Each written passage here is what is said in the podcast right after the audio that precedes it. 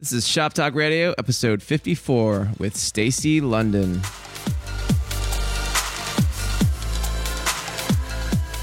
Welcome to Shop Talk Radio. I'm your host, Nick Onken, and on this show, we bring you inspiring guests to dive underneath the hood of the creative entrepreneur lifestyle to bridge the gap between art, commerce, and inspiration. What is up, everyone? Welcome to this week's episode of Shop Talk Radio. My name is Nick Onken, your host, and this week we have Stacy London on the show, which I'm very excited about. But before we get into it, little update. I just spent this weekend actually painting the interior of my friend's office um, with some new art. We've been taking the hand drawn type quotes to a larger scale and integrating some things from my new brand Neon which I'm very excited about. So you can check that out on Instagram at Nick Onken. But let me tell you a little bit about Stacy before we jump in. Stacy is an amazing human. First of all, her energy is infectious. And I met her through another Shop Talk Radio guest, Max Lugavere. You can check his episode out at shoptalkradio.com slash EP32. And Max is a good homie, talks about Breadhead, his new documentary. But we all got together at the Soho House a few months ago, and we all just really clicked. And I realized how infectious Stacy's energy is. She, she's an amazing person, but if you don't know who she is, she is a fashion stylist consultant and has a couple had a couple shows on TLC the latest one being Love, Lust, or Run, which is in production. She was the host of What Not to Wear as well. She styled people like Kate Winslet and Liv Tyler. She was the brand ambassador for Pantene, and now she's got some exciting new things coming up, and she will be a host on The View. Very exciting news. That news just dropped this week, actually. Look it up online. I'm really excited about today's episode because we dive in deep and Stacy really opens up, which very very special. We talk about her story and how she grew up and the things that she went through and how she has gotten to where she's gotten and it's mind over matter. As with anything, her mindsets are very strong and we get to talk about that as much as many more things. So with that, I introduce you to the one and only Stacy London.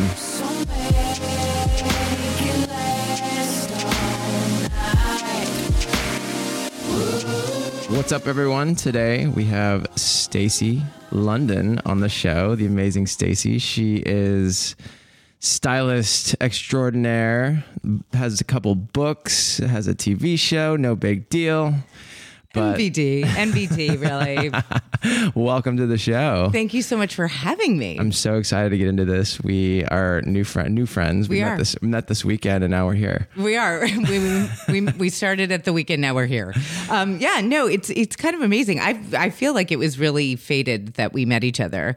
There's a lot about your like life philosophy that I ascribe to in my own style philosophy and life philosophy. Yeah. Um I guess I should say should I should I say that I'm I'm the host of a show called Love Lust or Run on TLC. Yeah. I used to be the co-host of What Not to Wear, which is a it went on for 10 years, so I guess people really know me from that.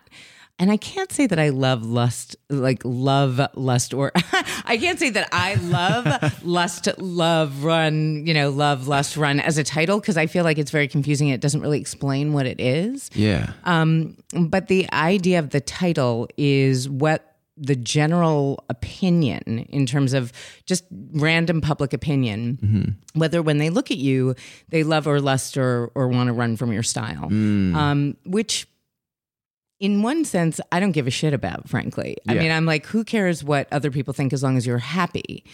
But there's a problem when when your style sort of gives out a message to people that doesn't help you get what you want. Mm. You know, it's sort of like the theory of being nice to people you know yeah. it helps you get people to like you more and want to do things for you or with you or you know, marry you or give you a job or whatever. Yeah. Um and if you're not nice you know people kind of want you know just don't want to be around you. Right. So if you appear in a way that can be um unhelpful thanks guys Those were the dudes downstairs. They're super cute. anyway, um, so you know, my my feeling about it is is that like the first thing that we see, we make judgments in the first three seconds that you see a person that's lizard brain. It's been since humans have been around. Um, you want to make sure that what you want to say to the world is actually what the world is translating. And so that everybody's on the same page and that you have control over the image that you put out there. So you get what you want. Mm, I like it. Well, let's let's kind of paint a picture. So you have how you're you're working on your second show, Yes. And you have how two books, three books. Um, yes, I co-wrote. I co-wrote a book with my um, old co-host Clinton Kelly. Uh, it's called "Dress Your Best," which is really about the geometry of dressing body types. It was like a real primer for people who didn't necessarily know what they wanted their style to be. Um, because I always recommend to people when when you're not sure what your vibe is, right? You know, like when you don't know what what you want your style to say or what your passion is or what your tribe looks like, then you always start with what fits you best. That's how that's how you develop a style over time is by finding um, and understanding how your body is shaped, and then being able to dress it in a way that first feels good to you, and then you can build on that and create a style out of it. Um, so that it was just a body primer. It was a way to dress, and then I wrote the truth about style which is um, a case study of nine women, all whom had uh, issues more about obstacles why they couldn't get to their best fashion self, and um, my sort of analysis of how to uh, redirect their perspective to change the problem, and and ultimately change the way they see themselves. Because what I really believe is that what style is fantastic as as a tool is that it is a radically quick way for people to see themselves differently. If you uh, wear jeans and a t-shirt all the time, then if I put you in a tux and or I don't know a glitter onesie, like you will feel and look different, right? And and you will feel and look different when you look at yourself. So part of this is that it's it's about sort of um, the fact that we get so caught up in believing who we are, Mm. so sure that we know that if somebody radically transforms you, it kind of shakes up your brain in a mm. way that your brain can't catch up quite fast enough. yeah. So first you have to see yourself differently, and then you can feel something different. Mm. And if you can feel something different, I think you can you can process it psychologically and you can think about it differently and then you can believe something new to be true. And so for all the negative messages we that loop in all of our heads about what we're not, what we can't do, what we won't try, um, I try to use style to kind of um, dislodge that kind of negativity. Very good. Okay, so I want to jump back and I want to hear your story. I want to tell these guys your story because it's such a powerful one. And so I would love it if you could just kind of start from how you where you started, how you grew up, and then bring us to now. Sure. Um, well, it was. It's been a long road now that it's my birthday today. Happy Um, birthday. thank you very much.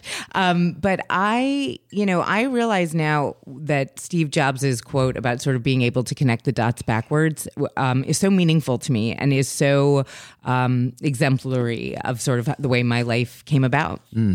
And uh, I grew up in New York City. I, you know, had middle class, upper middle class parents. I don't know, whatever. My dad's a professor. Well, he started as a professor, and my mom was a stay at home mom for a while. And um, when I was about four, I was uh, diagnosed with um, an autoimmune skin disease called psoriasis. And at first, the the thing was that you couldn't see it. It was behind my ear. It felt like chicken skin, and I remember like trying to pull the bumps off, thinking like I, I you know, I don't know that it was like a sunburn or something. And um, went to a dermatologist and was diagnosed. And I remember thinking that the biggest problem um, wasn't that people could see it, but that I was diagnosed with a chronic disease that was never going to go away. And that from that moment on, you know, my parents were anxious. Everybody was so anxious about it. And I was so little hmm. that all I could take away from it was that something was wrong with me. Hmm. That belief was, you know, internalized very early in my life. yeah. And I guess it was there even before my skin got really bad. But my when I was 11, I had strep throat something like 18 times in one year. Oof. And if anybody had really been thinking, or if I don't know, medical technology and, and research was where it is today, I think they would have said, "Wow, her her tonsils are chronically infected with strep. Strep can uh, inflame autoimmune diseases." Nobody knew that then. They should have taken out my tonsils, but no one did, and uh, as a result, I wound up with. Um, a very, very severe case of psoriasis where I was basically covered in scales from the neck down. So now, um, and I got it so thick in my scalp it was like peanut brittle is the way i have often described it and um and one of the things about it was that i went from knowing that something was wrong with me right believing that something was wrong with me to having other people treat me like there was something wrong with me because you know kids are not kind at that age and they were afraid of what they didn't understand. And i was constantly wearing turtlenecks and long pants even in the summer. But of course you had to be careful that the turtlenecks weren't black because then it was like a snowstorm of dandruff and flakes and scales. Um, and there was just no way to fit in. I mean, I just I had super long hair that I had to cut into a crew cut, um, basically for the uh, medication for my scalp, which was um, incredibly thick and gooey.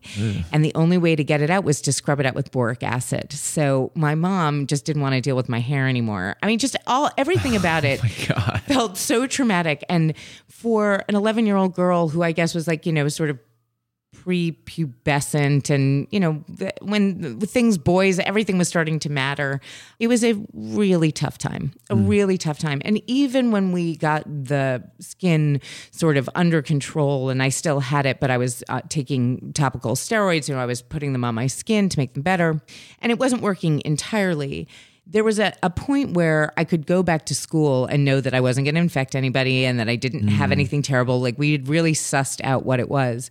I couldn't go back. I would get like within 100 feet of the door and I would have a panic attack because I was so afraid of what would be said to me, of how somebody would hurt me or what they would do.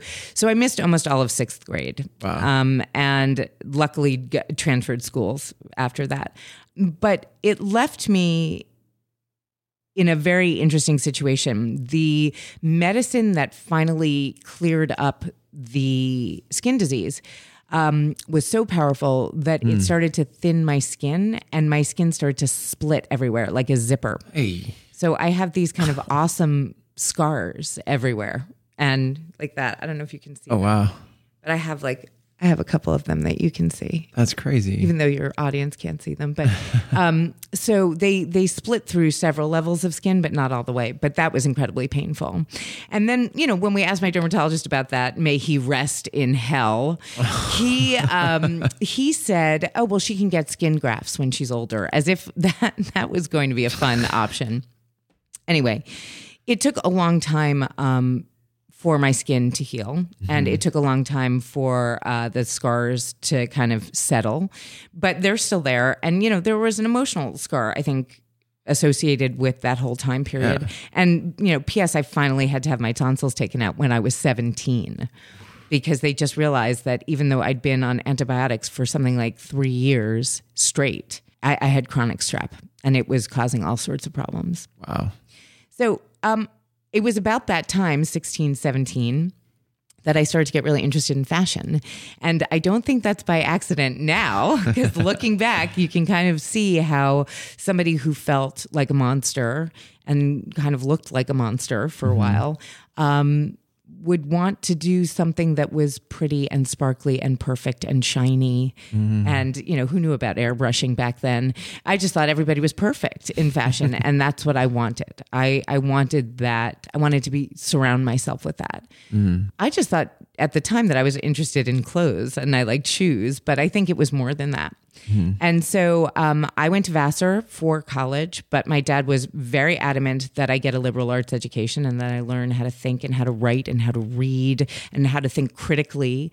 Um, so I majored in philosophy mm, and literature and did a lot with psychology as well, um, mostly German uh, 20th century. And uh, but every summer I would go and I would work for a fashion house, or I would go and I would work for a magazine. So I was, you know, gaining the experience that I would need to be able to apply for a job. And um, actually, the way I got my first job was kind of a joke in that my dad had a friend who had a friend who knew someone who said that I could do a practice interview, job interview at Random House when um, Random House was then owned by Condé Nast. And so I went in to meet with somebody. They make you take a typing test, and um, you know they make you type type for what I don't know, two minutes or a minute or something. And I think I I got seven words right, and every all the others were misspelled. like I mean, it was a joke. And the guy who gave me the test was like, "What are you doing here? Like clearly you don't want to be in books. You can't even type." And I said, "I don't. I want to. I want to be in fashion." And so he called his counterpart at um, Condé Nast, who was in HR, and she said, "Well, we have no positions, but she can come in for a practice interview." And it turns out that she had gone to Vassar, and we bonded over that. And uh, and then she called me a couple days later and said, "Could you come work at Vogue as a fashion assistant?" Oh wow. So that was my first job out of school. That's that's an intense intense job. It was super intense. And I think the one thing that I remember most about it was that I wish I hadn't gone to college because why did I waste my time with Nietzsche and Heidegger when I needed to be concerned with like Karl Lagerfeld and like Mugler and, you know, Prada? right? And, you know, I was like, you know, Nietzsche this. And they were like, oh, what was his last collection like? You know, it just, it, there wasn't a direct connection between the two things and I I was worried that I had sort of lost time and ground by going to college when I could have just gotten into fashion. Yeah. But obviously that that that wound up working for me much later in life. Yeah. And so I was a fashion assistant at Vogue and at Mademoiselle um, for five years, I guess, five and a half years. Then I went freelance as an assistant. Um, I worked for every stylist that mattered. I mean, Wow. every editor that I admired, the first photographer I ever worked with was Irving Penn No kidding. who was one of the most wonderful men I've ever had the honor to get to know or meet or see work. And um, yeah, I, there was nobody I didn't get to work with. And it was uh, just an incredible time. But then I also realized I was either going to become like the world's best fashion assistant, you know, and just get volleyed around by the really good uh, stylist, or I was going to try it on my own. And so I starved for about six months. I, like I, w- I said no to every assistant job until people started throwing me bones to style. And eventually I started working for um, an Italian magazine called D that needed uh, New York editors. So I started doing stuff for them here. And then about a year after that, I got a phone call from a friend of mine who said, Hey, my sister was just promoted to fashion director at Mademoiselle. Uh, she needs somebody to replace her. And so um, I became the senior fashion editor at Mademoiselle. May, No she, kidding. may she rest in peace. um, and I was there for four years. And then I got fired, which I highly recommend everybody do. Get fired. Get fired as many times as you possibly can. It's the best, most like revelatory experience I've ever mm. had. Because for me, I, I I think I've always been somewhat of a overachiever, or not even. I just I always beat myself up. I'm never doing well enough, mm-hmm. and to get fired was so mind blowing. I mean, I, my ego was just shot to hell. it was so humbling, but it also made me realize that I had been staying in a job because it was safe. And because I knew that I was bored, and and I, two years before that, but I wouldn't leave because it's nice to have insurance, and it was like cool to have car service late at night. And I realized very quickly that I had gotten super lazy. I'd gotten very comfortable um, in a way that I actually don't think benefits anybody. Yeah. And uh, and so I got fired, and I thought I really wanted to stop styling. And so I freelanced for about a year, but I started doing commercials. I started styling real people. Um, I did, you know, commercial ads for like banks where it wasn't a supermodel you were dressing. It was like a mom style Yeah. actor, you know. So I learned to dress a lot of different body types. And then I started to work with different advertising agencies where the women from the agencies who had money but no time would ask me to shop for them. So I started doing, uh, I guess, a personal shopping service. Yeah. But more than that, I started, I would start off by going into their closets and saying, you got to get rid of this. Let's give this to charity. Let's sell this. Let's, you know, you need room. Put this away for five years. You're missing this, this, this, and this. There are all the holes in your closet. And then I would go shopping for them and I would fill in all the blanks. Wow. And I called it wardrobe renovation. then I get a phone call. Uh, I, I, I guess, I don't know, I must have been about 31 saying would I audition for a television show that some I, I didn't understand BBC, ABC, NBC, CBS, something with a C was a production company that wanted um, a freelance stylist or an editor who had worked with models, had worked in editorial, had done um, like celebrity covers, had worked with real people, and could talk a lot without a script. and um, I think that last part was the reason my agent said, We know who you should talk to. so um, I went in and I auditioned, and I really didn't care about it. And I didn't. I, and then I started to hear that every single freelance stylist in New York City had auditioned for Wow. this show that I heard was a version of an English show called What Not to Wear. And uh, I guess, I don't know, maybe it was, I think it was about eight months of back and forth and screen tests and all of this stuff.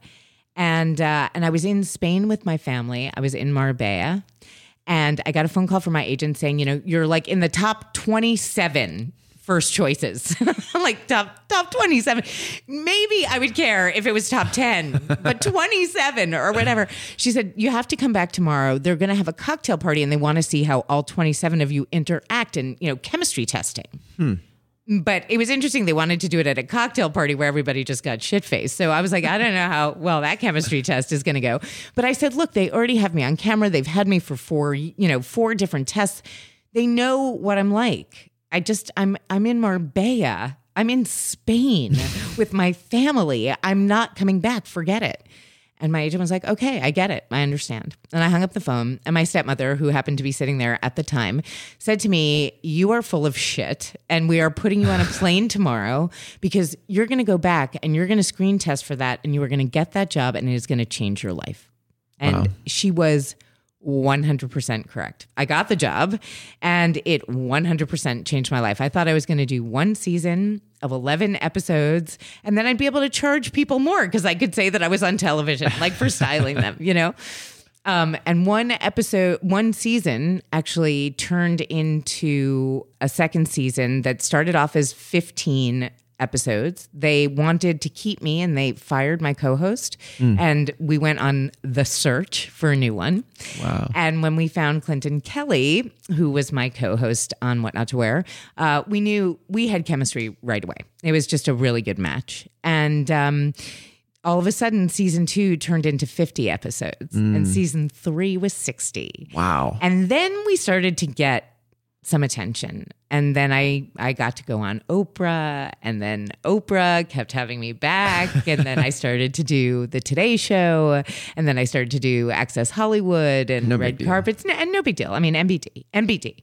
Um, I wrote a book, you know, and then I started doing commercial campaigns. So I did Dr. Scholl's and I did Woolite and I did Lee Jeans and I did Pantene, which was the biggest and most uh, special campaign for me because here I am. You know, I'm okay looking. I mean, I, you know, it's not like I'm coyote ugly, like you need to put a paper bag over my head or anything. But, you know, I'm not a six feet tall and 100 pounds. And at, well, let's see, how old was I? Maybe 39. I got asked to do this campaign and I did it for three and a half years. Wow. And it was a beauty campaign and I have a big nose and it was just like I've, I felt really honored to be a real person who could represent a beauty product and do it in a way that felt so honest and so real. Yeah. Um, so I think that's probably one of my proudest achievements. I mean, a- along with fitting Oprah in jeans, that that ranks pretty high. That's that's both pretty high. Yeah, Very high. yeah. I mean, it just and you know all of that was due to uh, what not to wear really hitting a chord with people. And part of that chord, I think, was that what I consider to be really great television. And television is a fantastic medium because it reaches so many people, unless it's somebody like you, Nick, who's like, "Can I watch that online?" but a lot of people like television. And um, is it okay if I take a sip of this wonderful, fabulous beverage Powered by Runa. powered by Runa? um, but yeah, television is a wonderful medium. And what I realized from that experience was that there are three things that you would love for television to do in in reality television, uh, not scripted necessarily, but we knew that it was going to be entertaining. I call it the three E's. Um, I knew it was going to be entertaining. Everybody was watching for us to be funny and snarky, and you know these people on What Not to Wear. If you're not familiar with the show, were nominated by their friends and family secretly, and we would come and surprise them hmm. and say, "You've been nominated, and you're coming to New York, and we're giving you five thousand dollars, and we're going to teach you to dress better." And in the meantime, we would really sort of rank on their style and we would break them down to build them back up. And so we all knew it was going to be entertaining. And then what was interesting was that we were giving such kind of easy information to take with you to go shopping, no matter who you were, Yeah. um, that it became educational on top of being entertaining. But what nobody counted on was how emotional it was going to be, and people would see these these makeovers, these like sort of final results, and they would um, they would be. I mean, people would cry at home, people would cry in the studio. Clinton and I would get teary. I mean, it was it it is a true sense of hope and transformation in an hour, and that's pretty hard to beat. I mean, I, I felt always that even when people thought we were being mean, it took a while for people to understand that what we were doing was actually really um, uh, what I consider to be what I would want from anybody to do to me. Constructive criticism it can be kindness. Yeah. Um, and the the reason that I see a difference between criticism and constructive criticism is that when you offer constructive criticism, you have to offer an alternative. You have to give people a choice in saying, you know, that's not about taste. I can't argue with you on the basis of taste. I, I can't say my taste is better than yours because what does that mean? I mean, taste is a personal preference. But when it comes to proving that something can technically look better on your body or make you look younger or make you look thinner or you know make you look more sophisticated it's pretty easy to do if you have an, an alternative that you can show somebody hmm. So little by little the show really gained um, quite an incredible following and reputation. And the funny thing for me was that after all that time that I'd been in magazines and in fashion, which was, I guess, a total of 13, 14 years, I got um, I went through periods of being incredibly narcissistic and vain because it was the fashion industry and it's an industry that's built on insecurity. So, you know, if you're insecure, well, good for you because that's you're going to get even more self-involved and probably more insecure because that's what the industry is hoping for that you'll buy into every new trend, that you'll buy every new beauty product. And I found myself um, you know, also at stages getting very materialistic. Yeah. And then it wasn't until I got to What Not to Wear that I started to relate to people in a very different kind of way mm. that wasn't based on breaking them down to make them insecure. It was breaking them down to understand and empathize with their insecurity so that we could actually solve that insecurity mm. or at least at least make it something manageable Yeah. for people Yeah. and luckily for me here i'd had a degree in philosophy and psychology and literature which wound up being incredibly helpful when talking to real people and also made me a much more compassionate person Yeah. That's that's amazing. I love that. Now I want to go back and kind of jump into, you know, as you, you know, you had the the skin disorder Yeah. and then you kind of moved into college and how kind of want to hear a little bit about the emotional effects that that had on you and like how did you break through that? Yeah. Um. it- well, it's a, it's a great question. I mean, emotionally, I think that um, I had a very hard time with the skin disease, and I was bullied quite a bit. And you know, I am now involved in a zillion anti-bullying campaigns because I feel so strongly about it, and I see what it does to children. And I remember thinking when I had psoriasis, like at its worst, everybody kept saying to me, every doctor said, you know, well, don't worry, you know, it's not life threatening. And I, you know, it's not going to kill you. And my feeling was I wished that it would because it mm. was so humiliating Yeah. to constantly be stared at and to constantly be kind of looked at with this horror that when I started to get better, instead of being more kind and more compassionate with people, I was cruel. I turned into a real bully. I mm. turned all of that anger and all that sort of, I think, real depression, you know, which I had on myself. Mm-hmm. Um, and I, I sort of started putting it out in the world on other people. Wow. And I didn't really take a whole lot of responsibility, even as a young adult, even in my 20s, for the amount of anger that I was feeling and that I was projecting onto others. Yeah. And it really wasn't until my 30s and when I started to work on What Not to Wear that I realized the reason that I could be compassionate and empathetic with the women that we were talking to was that it was like I was finally understanding what I was doing wrong with myself. And if I could be kind to them, then, you know, maybe I could find a way to be kinder to myself and be kinder to others in response to that. Right. So it was a really interesting learning process for me. You know, it started with watching people sort of beat themselves up and tell us why they didn't deserve to look good. Um, and feeling everything inside me revolt when you know people would say that about themselves and being like how can you be so hard on yourself? And who cares if you've gained 20 pounds? You're a beautiful mm-hmm. person. And like you know weight is a number size is a number. You can't be psychologically attached to that. And i was like oh my god wait a second. Hold on. I do that to myself every day you know? Yeah. i worry about those things every single day. And i just get mad at myself that i'm not better why aren't i kind too and then the kinder that I could be to myself, the less anger I put out into the world in general. And I went from being somebody who was, you know, kind of an asshole, maybe, um, to somebody who just is much more grateful and much more appreciative of like what my life has been able to teach me and then what I've been able to give other people because of it. Yeah. So how did you was the process in letting all of that go? Um, well, there were a couple things. I mean, I guess there was falling in love, which was a big thing for me because obviously, as you can imagine, a girl who's had um, a skin disease and has scars all over her body doesn't really want to make out with the lights on. You know what I mean? So that was a little bit hard for me when I was in high school. Yeah. And when I got to college, my my first kind of real love and boyfriend, um, he thought my scars were beautiful. He thought my scars were so beautiful that he photographed them for me. Wow. And I felt so seen and so loved. And that was a real revelation for me. Yeah. And then I guess it was much later in my 30s when I fell probably the hardest in love that I have fallen to date. And we broke up.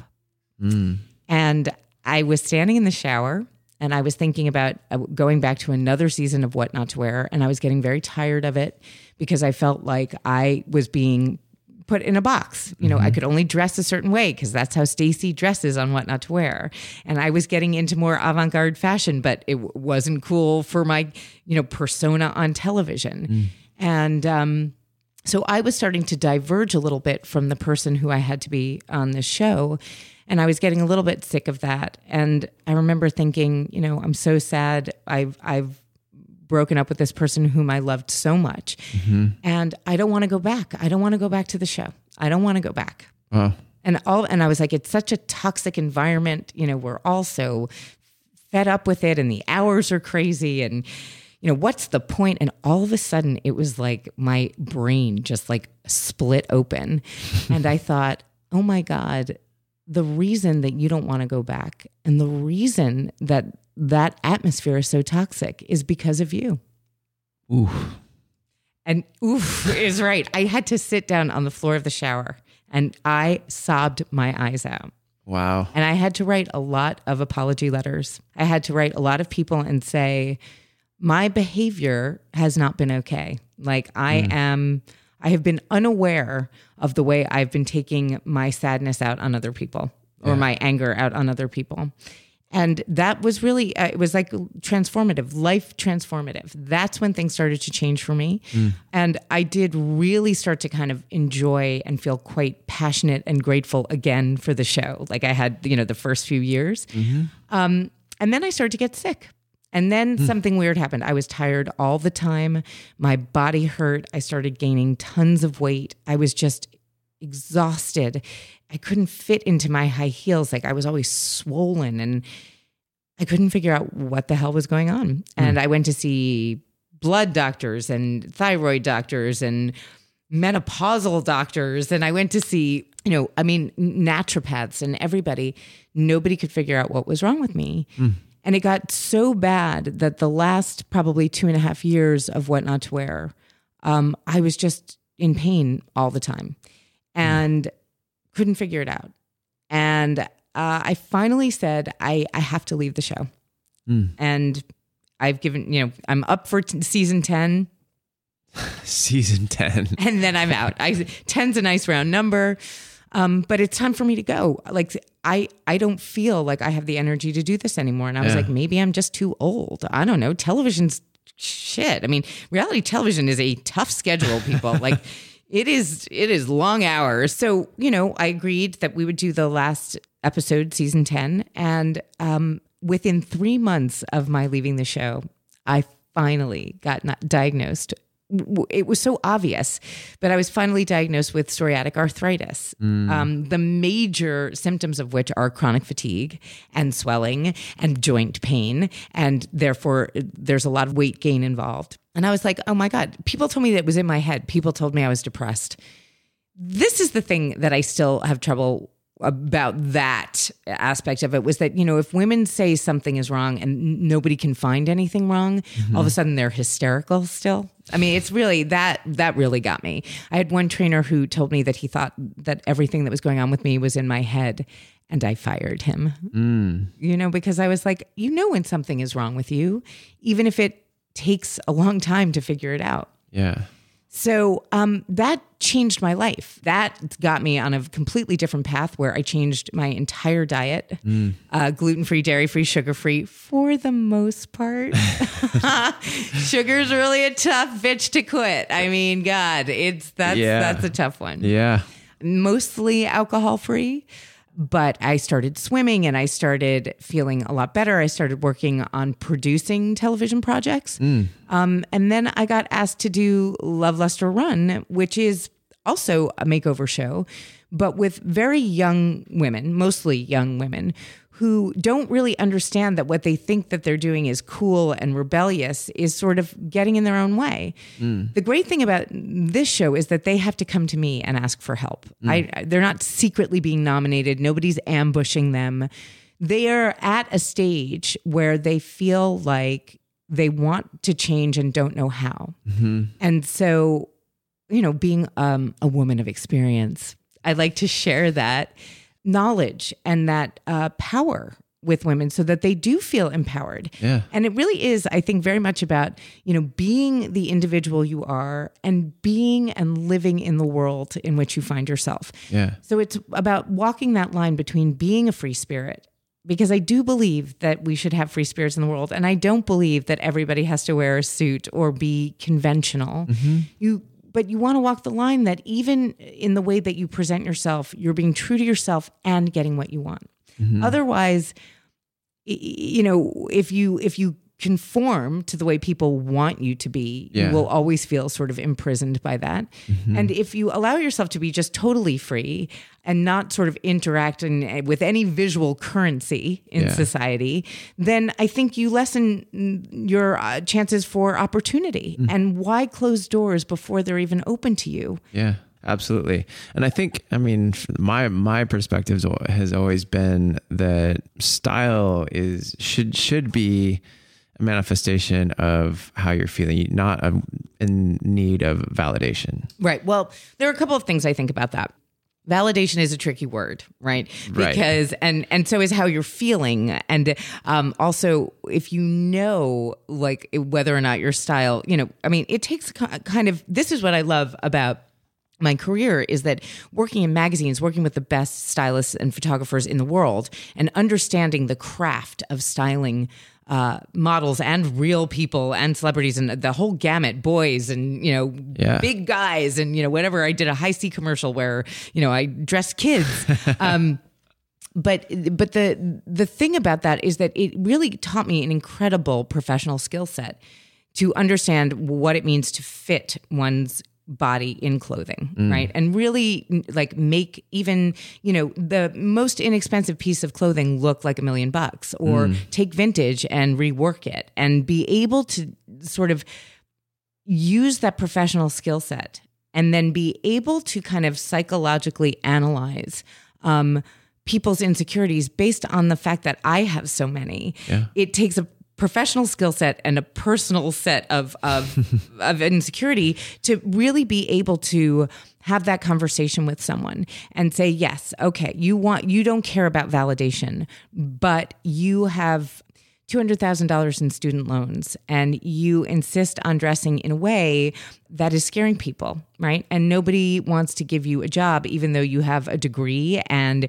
you hmm. have all this, you know, you look like you could be on drugs. You've got green hair, you wear contacts that black out your eyes, you know, you wear blue lipstick, and you want people to take you seriously that's when I say like, okay, well, what what does it mean for validation, right? You know that you want to make money, you want to pay off those student loans. Where's the fine line between being that individual that you want to be, mm-hmm. right?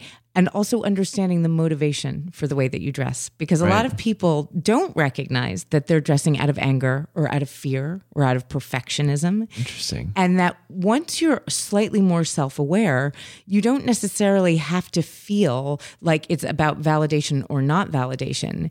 It's that you're self validated in a way because you've you've done the you've done the homework, you've done the mm. research, you've checked to see whether or not you're dressing out of some um, unconscious feeling, or if you're fully aware and conscious and awake of what it is you're trying to say. And I wouldn't say that everybody is there. So that's when you run into problems, right? Mm-hmm. Fashion is for everybody. I mean, style, fashion is an industry, but style is for everybody. Right. And I believe you should express yourself, but you need to know that what you're expressing is what you you mean to express. There has to be intention and purpose mm. with what you're expressing, which is all about self-knowledge. Yeah. So, how do you, uh, what, what kind of questions does one ask themselves to dive deeper into the motivation of why they dress the way they do? Well, I always ask people, you know, when did you start dressing a particular way? Like if you only wear black, and I find um, a lot of alt girls, you know, start piercings and tattoos and color their hair and only wear black and everything is ripped. And, you know, I'm, I'm making generalizations here, people. Okay. This is just, it's not that I think every alt girl is like that. um, you know, I consider myself to be an alt girl because I have a, I have a silver stripe in my hair, but I've had that since I was 11, actually. Um, but anyway, that's not my point. My point is just that when I see somebody who's dressing to an extreme, whether it's punk or goth or, you know, hippie or vintage or just wild, Yeah. I ask them why. I ask them what it is, you know, that they are saying about themselves, what it is they think they're saying.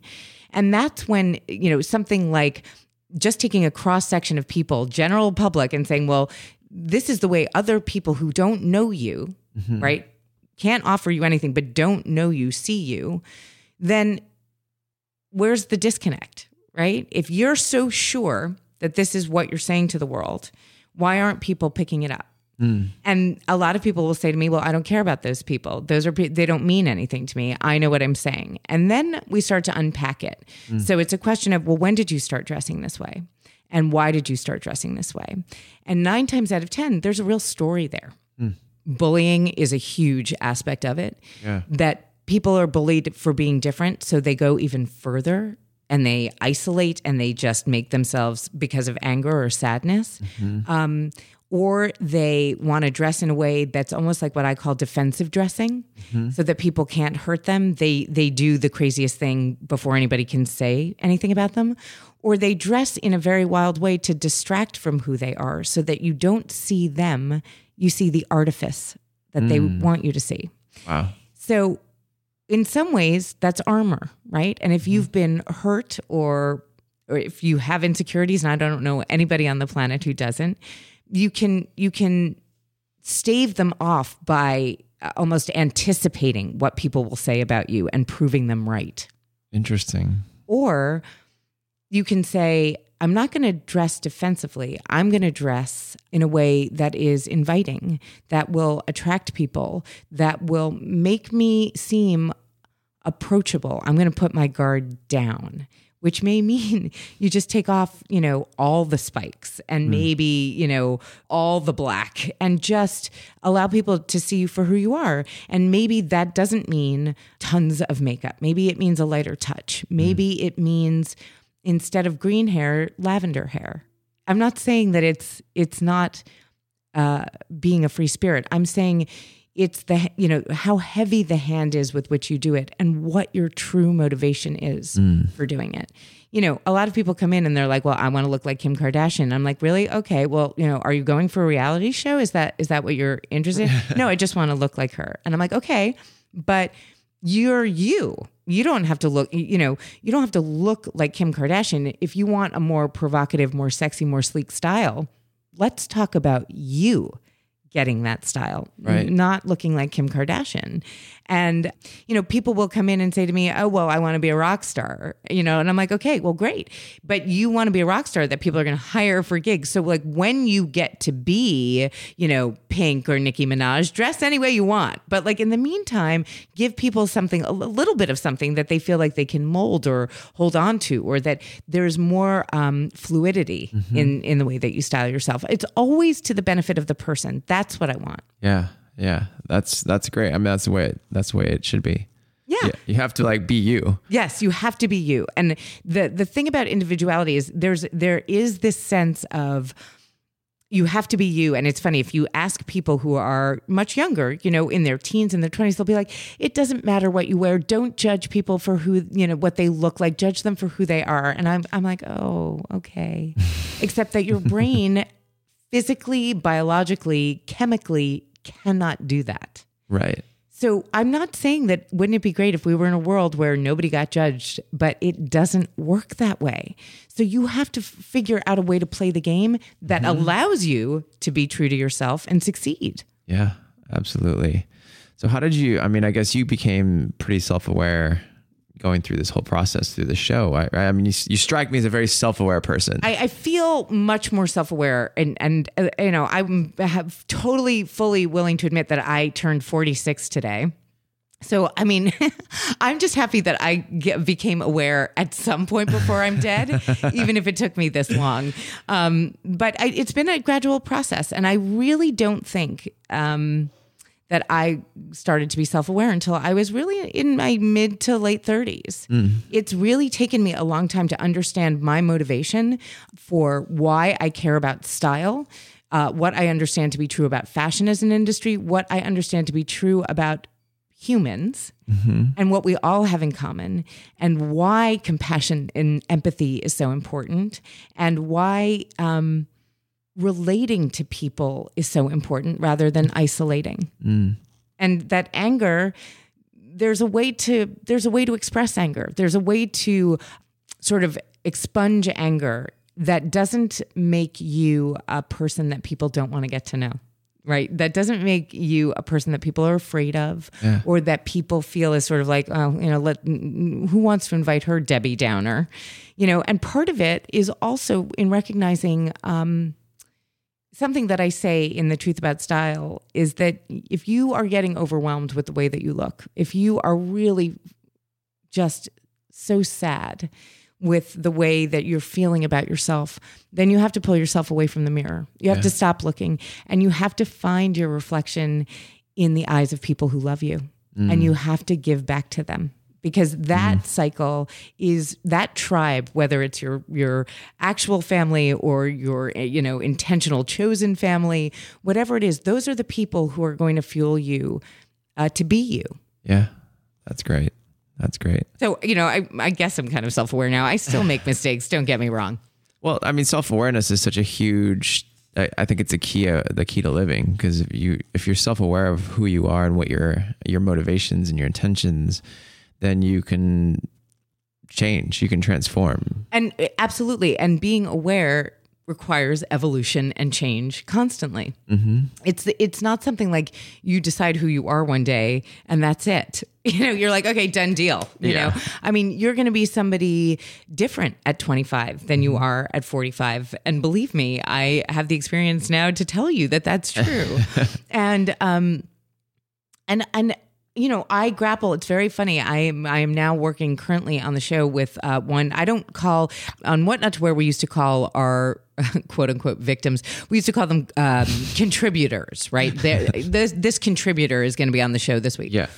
But I don't call the people on Love Lust or Run contributors. I call them collaborators because I'm not out to change them.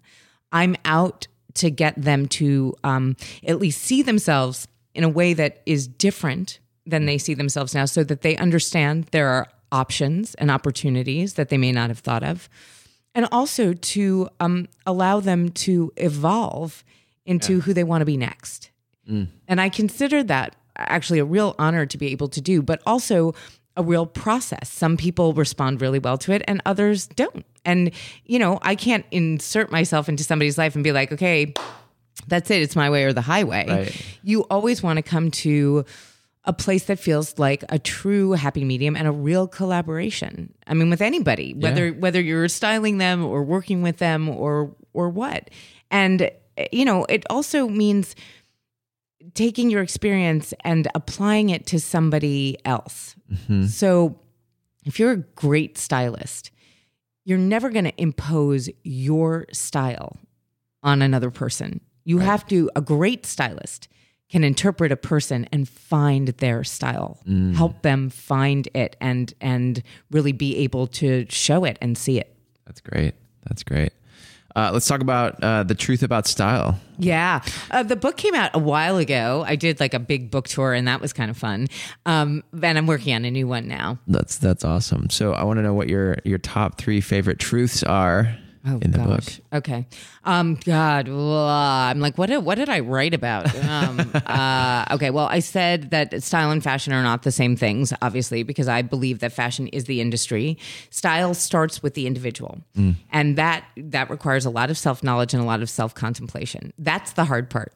Um, another thing that I don't really say is a truth in the book, but it's how I describe how I came to the idea of the book is that I was at dinner uh, at uh, very good friends of mine. Uh, they live in LA and they have three children.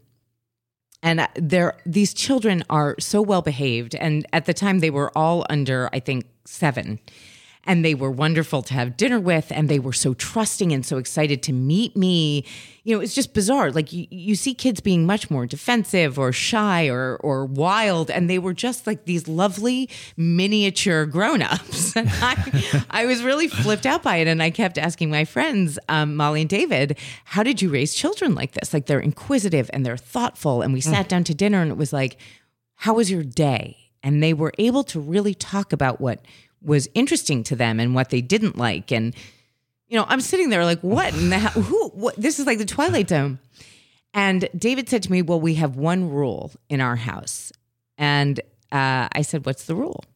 And he said, he asked his five year old son to tell me. And this little boy said, yes, and. And I sat there waiting for the, well, what comes after and, right? Yes, Yeah. and what? and they said, no, it's just yes, and, which is um, a term from improv, as it turns out. And it means that you have to accept what's given to you and then build upon it. So, for Wow. example, right? In an improv scene, if I said to you, here's a cat, and you say, no, I'm not, no, it isn't, or no, I don't want that cat, you've basically shut down the scene. There's nowhere for it to go. I mean, you know, obviously we could get into a fight about whether a cat is actually in the room or not, which I guess is one way to do it. But but normally in improv, what you would do is say, God, thank you so much.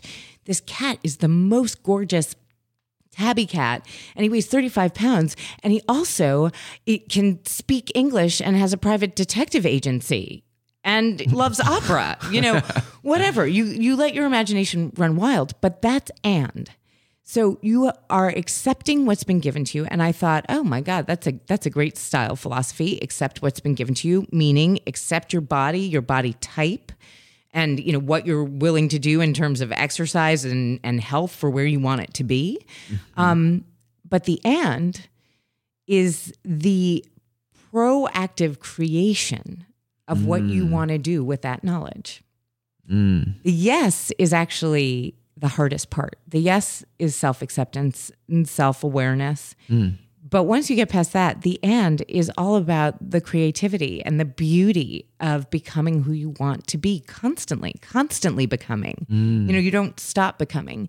So yes and is a is a not only a style philosophy, it's a life philosophy. I mean, it it is exactly the way I I hope to be, both, you know, in the way I approach style and in the way I approach you know everything that comes up. I mean it's a it's also a very good way when you know that you have to accept what's been given to you. It's it's a it's a it's a great way to deal with things that aren't great.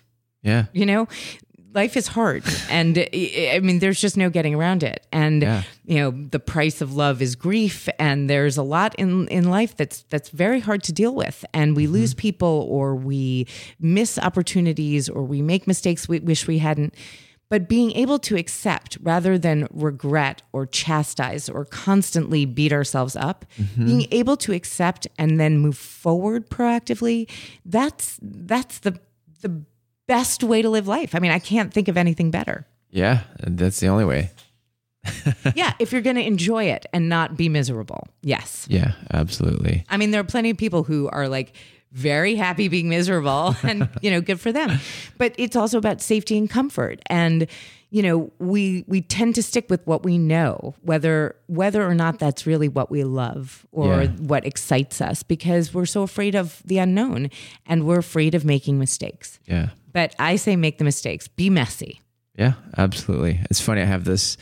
Uh, I don't know if you've seen my hashtag, hashtag create your moments. Yes, I've seen your hashtag. So it is, you know, I, there's funny. We came up with this idea of there's you're either like Wally gagging Uh-huh.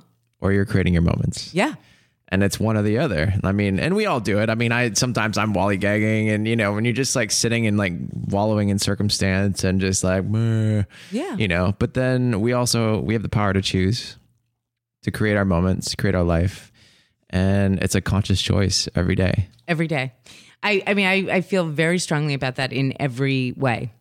I mean, I couldn't agree more. It's about, you know, creating moments and it's about creating yourself. Mm-hmm. And that also, sometimes that requires you to be passive. You know, it doesn't mm-hmm. mean that you are always constantly doing something. Right. You have to have those quiet moments of reflection i think in order to allow things to kind of be absorbed by you you, you mm-hmm. know you need to observe and understand and allow things to mm-hmm. happen to you in Right. order to you know be able to understand yourself better Yeah, but also that is a conscious creative choice in allowing that to happen. Yes.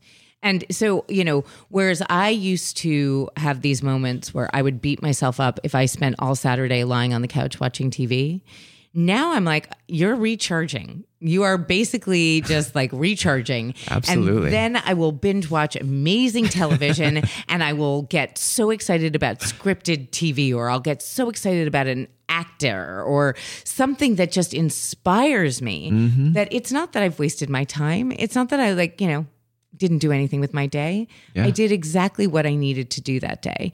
So I guess it's also about, you know, make, giving yourself the conscious uh, permission Yeah, to do what is best for you. absolutely.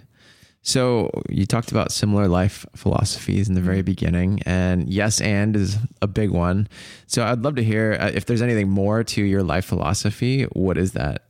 Um, well, I guess so. That's a really interesting question. I don't know. I don't know if I've really thought about that. I mean, you know, I, I, I, I actually lately, and this is not just lately, like as in you know, last this past week, but I would say in the last few years, I've gotten much more involved with charities and not for profits, and I've realized that so much of the way that we see ourselves, literally and figuratively, um, you know, comes from what we think that other people think about us, that our mm-hmm. status symbols, the things that are very easy to read, all of those judgments mm-hmm. that you do see on the surface. And everybody's like, don't judge a book by its cover. Okay, I get it. I got you. I, you know, I hear you.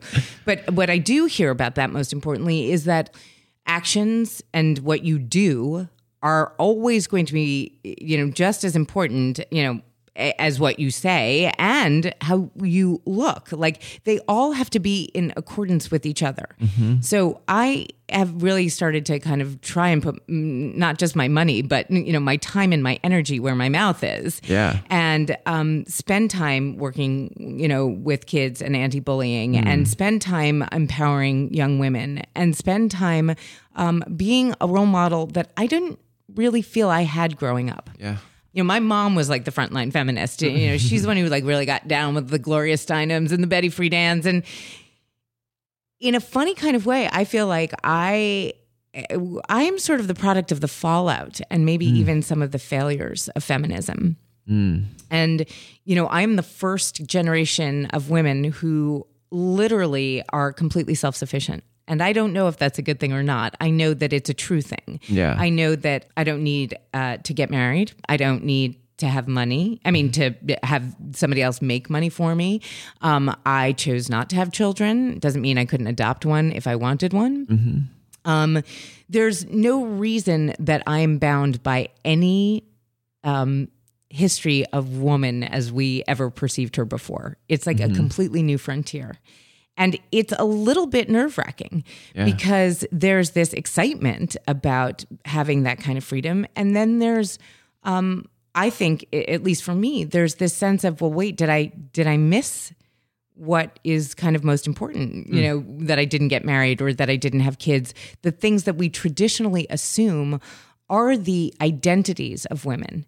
Um, by taking them away what what does that mean what does that mean for me personally does that do i feel loneliness do i feel this freedom to kind of go out in the world and kind of identify myself by uh, creating and supporting and cheering others, and that it doesn't have to be about a nuclear family. Like um, I can see the world as my family. Yeah. Um, and being able to be at home in any environment because you feel like there's always something to give. Yeah. And you know, it's fun. I was just talking to one of my best friends about this yesterday about like women traveling alone. You know, how how far have we come? When I traveled alone at 19, I got harassed like pretty badly. And now it's like I understand what I can and can't do. Um, but I do feel like this there's this incredible freedom as a grown up being able to kind of travel the world myself and know that I don't need to be with somebody to do it Yeah. if there are people along for the ride great. But it's just that it's that line that i walk between feeling like a trailblazer and feeling like a little i don't know whether it's sorry for myself or worrying that other people see me mm-hmm. and see me and feel sorry for me or that i just since i didn't adhere to traditional values it's very difficult to sort of estimate my value Yeah. right? Because there's nothing with which i can compare it to mm-hmm. Wow. That's great. it's weird Yeah. Yeah. So, like, a couple quick questions before we wrap it up here. And I guess this goes out to the young women and people that are listening. If you were to give advice to your 20 year old self, what would that be? Well, usually I when I think about what I would say to my younger self and my 20 year old self um, is learn to code. That would be that would be the first thing. Um, but then I would say uh, don't sweat the small stuff. Um, And I, mean, you know, it's like so easy to say that. God, it's so cliche. I wish I hadn't just said that. But what I mean by that is, um, I look back at my 20s and I really don't remember a lot about them. And the reason that I don't wasn't just because I was doing tons of drugs, it was that I was trying so hard to be everything that I thought people wanted me to be that I actually didn't start with a core sense of myself. I was just all over the place trying to be all things to all people that I I really wasn't there. And that's why I don't remember it. So the one thing that I would say is you you have got to spend time with yourself. The, Yeah. the sooner you do that, the sooner you stop worrying um, that you are defined by your boyfriend, by your group of friends, by what you study in school, or what you're wearing, or what you look like. If you start with a core sense of yourself and your values, all of that will be reflected in who you choose to be around, uh, what you choose to do with your life, how you pursue it, and even what you wear. Because you will have a real, true understanding that you know things things are transitory, but you will you will understand your own evolution. Yeah, that's great. I love that. So one last question is, what does live inspiration mean to you? I think it means to live inspiration means to live authentically mm. because not only will you be inspired, you will inspire. Absolutely. I love that. Well, Stacy, I acknowledge you for being who you are Thank you. and for the difference that you're making in the world. The world needs more people like you. Nick, thank you so much. Yeah. And uh, where can people find you on the interwebs? Well, they can find me on the interwebs everywhere except a website because I just don't have one. um, you know, on Twitter I'm at Stacy London, and on Instagram I'm at Stacy London Real, which probably should have been official. And I apologize right now to Stacy London on Instagram because she's had to put up with attention that she didn't necessarily want, and she's just as real as me. and I just want to make that clear. Um, and that's usually, uh, you know, those are the um, platforms that I'm mostly on. yeah. I mean, Instagram and Twitter. Instagram's the best. Yeah, Instagram is the best. I'm sorry. I just, I have not gotten into Snapchat. I just don't have that kind of time. It takes a lot to make a, like a well edited Snapchat. And also, if your Snapchat is over two minutes, I don't know if anybody can pay attention for that long. like, I mean, that I just, I, I think it defeats the point of Snapchat. I'm not sure what the point is. I mean, I'm sure you know better than I do. Yeah, I'm Snapchat retarded, so don't ask me. My favorite thing about Snapchat is the name Snapchat. Snap. Snapchat. It's just so good. But thank you for having me. Thank you so much for coming on the show. It was my pleasure. Thank you guys so much for listening to today's episode of Shop Talk Radio with Stacy London. I am your host, Nick Onken, and if you enjoyed today's episode, we would love it if you could help us out by leaving us a good review over on iTunes, sharing the episode on Facebook or Twitter. We'd also love to see where you're listening to the show, so you can Instagram hashtag Shop Talk Radio or at reply me at Nick Onken, and I would love to see where you're being inspired. Also, this show is for you, so we'd love to hear your questions, comments, things that you would love to learn, and other guests that you would like to hear from. So, tweet at me. I will be doing a survey here in the next week or two to send out, and would love for you guys to fill that out. But that'll go out on Twitter at Nick Onken, Facebook, and possibly Instagram. So, with that, we'll see you next time.